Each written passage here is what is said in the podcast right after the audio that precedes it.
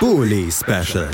Die Vorschau auf den Bundesligaspieltag auf meinsportpodcast.de.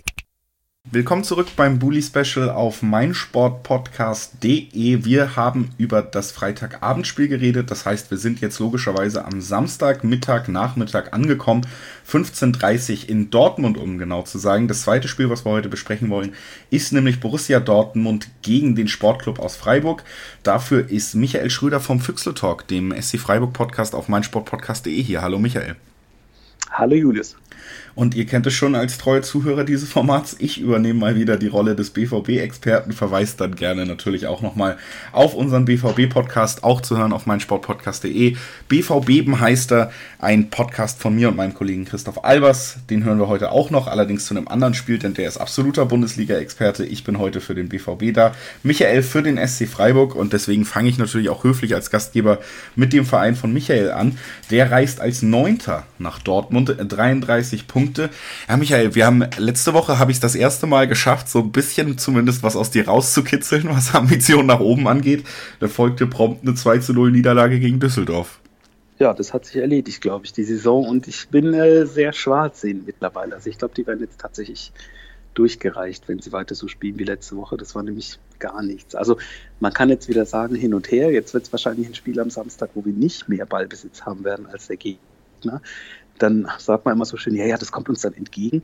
Die Frage ist aber, warum das so sein muss. Also ich finde, ein Heimspiel gegen den Tabellenvorletzten mit ja, fast 70 Prozent Ballbesitz kann man schon durchaus mal gewinnen, wenn man möchte.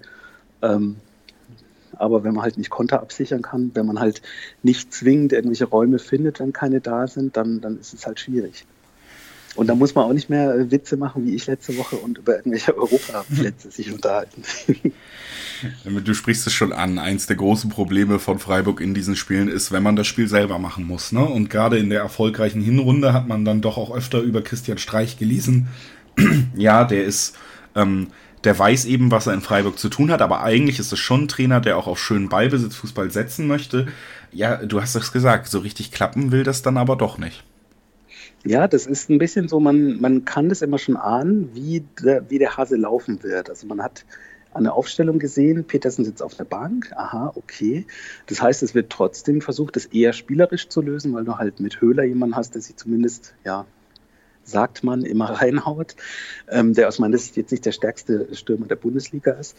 Du hast Grifo auf dem Platz gehabt, du hast Waldschmidt auf dem Platz gehabt, der leider noch nicht wieder bei 100 Prozent ist nach seinen diversen Kassenverletzungen, aber das sind halt alles Faktoren, ähm, das sieht da auf dem Papier so aus, als ob du das irgendwie spielerisch lösen kannst, aber wenn du halt die Räume nicht findest oder dir nicht selber die Räume machst, indem du Leute rauslockst aus der Defensive, dann klappt es eben nicht. Und dann wäre es natürlich schön gewesen, wenn man diesen einen, diese eine oder zwei Sachen, die man dann kriegt, wenn da mal ein langer guter Ball gespielt wird, dass dann halt ein Stürmer vorne drin steht, vielleicht der auch da was mit anfangen kann und nicht einer, der irgendwie versucht, da irgendwie den Ball anzunehmen oder ein Flügelspieler mit Johnny Schmidt, der auch irgendwie versucht, nach der Ecke den Ball da irgendwie anzunehmen und dann kriegt man den Konter. Also das war alles nicht so, wie es geplant war, glaube ich, aber man muss dann doch vielleicht ja, nochmal hinterfragen, warum Peterson jetzt zum zweiten Mal auf der Bank saß und dann jemand anders gespielt hat, auch durchgespielt hat tatsächlich, wo ich jetzt nicht das Gefühl habe, dass er noch der riesen Goalgetter wird in dieser Saison. Du hast so ein bisschen gerade gesagt, man wird jetzt durchgereicht, aber ich glaube trotzdem, bei den Punkten, die man schon gesammelt hat, können wir uns einig sein, im Endeffekt, was das große Saisonziel von Freiburg angeht, wird diese Saison Erfolg bleiben und äh, relativ entspannt auch ausklingen, oder? Ja, das auf jeden Fall. Es ist nur ein bisschen gefährlich. Also ich glaube nicht, das kannst du in Stein meißeln. Ich glaube nicht, dass wir noch irgendwie da in Abstiegstudel reinkommen. Ähm, aber das ist ein bisschen die Gefahr, dass man sich jetzt schon die nächste Saison verbaut, weil du brauchst natürlich ein Argument für Spieler, die du vielleicht verpflichten möchtest. Und das Argument ist natürlich auf der einen Seite, ja, wir haben ein neues Stadion, das wird total super, vielleicht, wer weiß.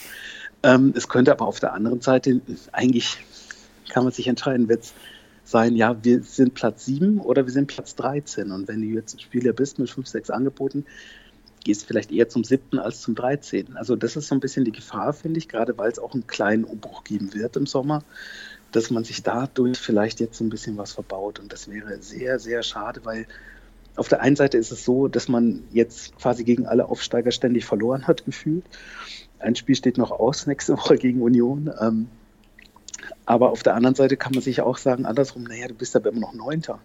Du hast zwar gegen Köln zweimal verloren, hast gegen Paderborn verloren, gegen Düsseldorf verloren, bist aber immer noch Neunter. Also könnte man das ja auch wieder umdrehen und sagen, jawohl, das ist doch eine Riesenchance, vielleicht geht ja noch was nach oben. Der neunte Platz gerade ist die schlechteste Platzierung der Saison. Das ist ja auch absurd eigentlich. Und natürlich geht noch nach oben was. Ne? Auf dem siebten Platz steht Wolfsburg mit 34 Punkten, auf dem sechsten ähm, Schalke im Moment mit 36. Das ist alles noch Schlagdistanz. Ja, Jetzt das war eben das Traurige, dass es genau gut gepasst hätte Das stimmt natürlich auch. ähm, gut, Wolfsburg hat natürlich auch Punkte gesammelt, aber Schalke weiter liegen lassen. Das ähm, wäre natürlich auch nochmal eine Chance, da in diesem Pulk weiter mit reinzurutschen. Das stimmt. Gut. Jetzt geht's gegen Dortmund. Die stehen nochmal ein Stück weiter oben, dürften auch nicht mehr in Schlagdistanz von Freiburg sein, was die Punkte angeht. Haben in der letzten Woche oder in den letzten drei Spielen, die über acht Tage verteilt waren, dreimal gewonnen. Neun Punkte aus drei Spielen gesammelt Überzeugendes 4 zu 0 gegen Freiburg. Starker Auftritt gegen die teuerste Offensive der Welt von PSG, auch zu Hause. Dann auswärts sich ein bisschen schwerer getan gegen Bremen, gerade in der ersten Halbzeit, aber auch da nicht zugelassen. Das war ja das große Problem von Dortmund gerade auswärts, dass man nicht so stabil wirkte, dass man manchmal ängstlich und wackelig wirkte. Das hatte man nicht mehr das Gefühl. Man scheint da eben mit Sagadu, Piszczek und Hummels, also Akanji, der eine schwächere Saison gespielt hat, im Moment nicht Teil dieser Fünferkette, Dreierkette hinten äh, eine Lösung gefunden zu haben, die ein bisschen Stabilität bringt. Und auch die Wintertransfers bei Dortmund schlagen voll ein, hat man das Gefühl. Horland braucht man gar nicht drüber reden. Ich glaube, das hat jeder schon gehört. Auch ein Chan hat schnell den Anschluss gefunden, funktioniert als der Leader, den man sich vielleicht auch gewünscht hat, wenn man so einen Spieler holt und hat eben auch zu dieser Stabilität weiter beigetragen. Das ist natürlich erstmal eine ärgerliche Aussage für dich, würde ich behaupten. Und richtig ärgerlich wird's eben dadurch, dass es ein Heimspiel ist, denn da hat sich Dortmund eigentlich durchweg, trotz der Querelen, die man meistens auswärts hatte, sehr gut präsentiert und in den letzten Spielen noch deutlich besser. In dieser Verfassung auf jeden Fall ein Gegner, du hast es gesagt, eigentlich ein Gegner, der Freiburg liegen könnte von der Spielidee her. Das wäre aber doch, glaube ich, deutlich schöner für Freiburg, wenn es ein Heimspiel wäre. Ja, und auch dann wäre es nicht schön, weil, ähm, also wir haben dieses Jahr vier Tore geschossen bislang. Das ist jetzt nicht so mega viel. Ähm, Holland hat mehr, ja. Ja, genau. Ich wollte es nicht so direkt sagen, aber ihr habt, habt das schafft der eine schon allein und zwar doppelt. Ähm, also die nächsten beiden Auswärtsspiele sind in Dortmund und in Leipzig. Und das erklärt vielleicht auch, warum ich am Wochenende so ein bisschen äh, angegriffen war auf dem Twitter-Kanal bei uns Füchse Talk, so ein bisschen so, äh, okay, mich über Kleinigkeiten aufgeregt habe. Das war halt einfach, wäre das Spiel gewesen jetzt, was du hättest gewinnen müssen, um jetzt nicht in so, ein, so eine negative Woche reinzukommen oder Wochen reinkommen zu können, weil ganz ehrlich, Union ist dazwischen zu Hause, da haben wir auch jetzt zweimal schon gespielt, in der Saison. Das hat auch zweimal nicht funktioniert. Es ist im Moment nicht so, dass du sagst, ja, die Mannschaft strotzt vor Selbstbewusstsein und äh, alles, ist, alles ist super. Eigentlich ist nur die Platzierung in der Tabelle im Moment super aus meiner Sicht. Jetzt vielleicht auch der ein oder andere aufschreien, aber ich sehe das tatsächlich so. Und ich fahre äh, nicht nach Dortmund und denke, uh, das vielleicht, wenn wir Glück haben, spielen wir unentschieden. Also ich bin da sehr, sehr pessimistisch, was das Wochenende angeht. Und ich glaube, dein Versprecher, dass du 4-0 gegen Freiburg gesagt hast, statt Frankfurt, das war schon durchaus mit, mit einem kleinen Hintergedanken, glaube ich, oder richtig. Ein kleiner falscher Versprecher, ja. Ähm, genau, es war natürlich Frankfurt. Äh, das äh, ist, da bin ich durcheinander geraten, weil ich hier meinen Notizzettel nur mit Freiburg vollgeschrieben habe.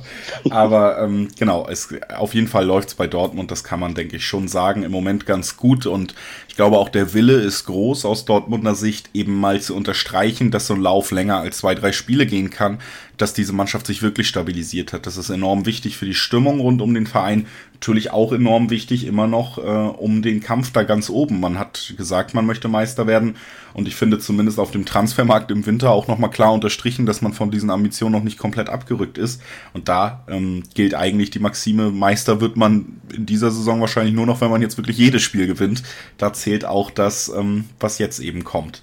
Lass uns noch gemeinsam tippen. Michael, was glaubst du, wie geht's am Ende aus? Also ich fürchte wirklich, dass wir da nach Dortmund fahren und hoch verlieren. Deswegen, ich würde tatsächlich dein, dein 0-4 übernehmen. Obwohl du ja ein anderes Spiel gemeint hast. ich würde mich in der Art auch anschließen. Ich glaube, Dortmund wird sich das nicht nehmen lassen, zu Hause nochmal die gute Stimmung weiter aufrechtzuerhalten. Es scheint unvorstellbar, dass diese Offensive keine Tore erzielt. Und es ist selber gesagt, das ganz große Problem von Freiburg ist natürlich auch, dass man vorne wenig gefährlich ist. Wenn man es da nicht mal schafft, vielleicht doch immer noch, obwohl man sich stabilisiert hat, Dortmund bei dieser großen Schwachstelle, die sie vielleicht noch haben, wirklich vor Probleme zu stellen, dann könnte es bitter werden. Ich tippe ein 3 zu 0, sagen wir mal. Ja. Ah, vielen Dank. Ja, gerne. Ich komme Michael noch ein bisschen entgegen und bedanke mich natürlich auch, dass er heute bei uns war. Danke, Michael. Gerne. Wir hören uns gleich wieder mit dem Spiel Hoffenheim gegen Bayern. Auch ein Spiel interessant für die Spitze. Bleibt also auf jeden Fall dran, wenn ihr euch für den Titelkampf interessiert. Schatz, ich bin neu verliebt. Was? Da drüben. Das ist er. Aber das ist ein Auto. Ja, Mit ihm habe ich alles richtig gemacht. Wunschauto einfach kaufen, verkaufen oder leasen. Bei Autoscout24. Alles richtig gemacht. In rund 40 Folgen habt ihr mich jetzt schon sagen hören, I want to tell you about the Beatles. Ich habe euch die Geschichten zu ihren Alben und ihren Songs erzählt, euch ihre wichtigsten Wegbegleiter und Vertraute vorgestellt und natürlich die Orte, die für die Bandgeschichte eine wichtige Rolle spielten. Habt ihr die drei bisherigen Staffeln schon durchgehört? Nein? Na, worauf wartet ihr dann noch? Rein in den Podcatcher eurer Wahl und einfach mal losgehört. Und folgt gerne auch unserem Instagram-Kanal iwtty-Beatles Podcast. Bully Special.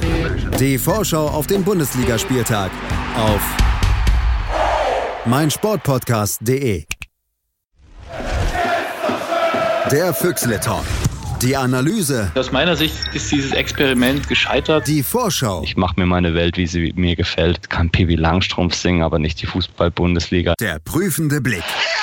Die Stimmung ist super. Alles zum SC Freiburg mit Michael.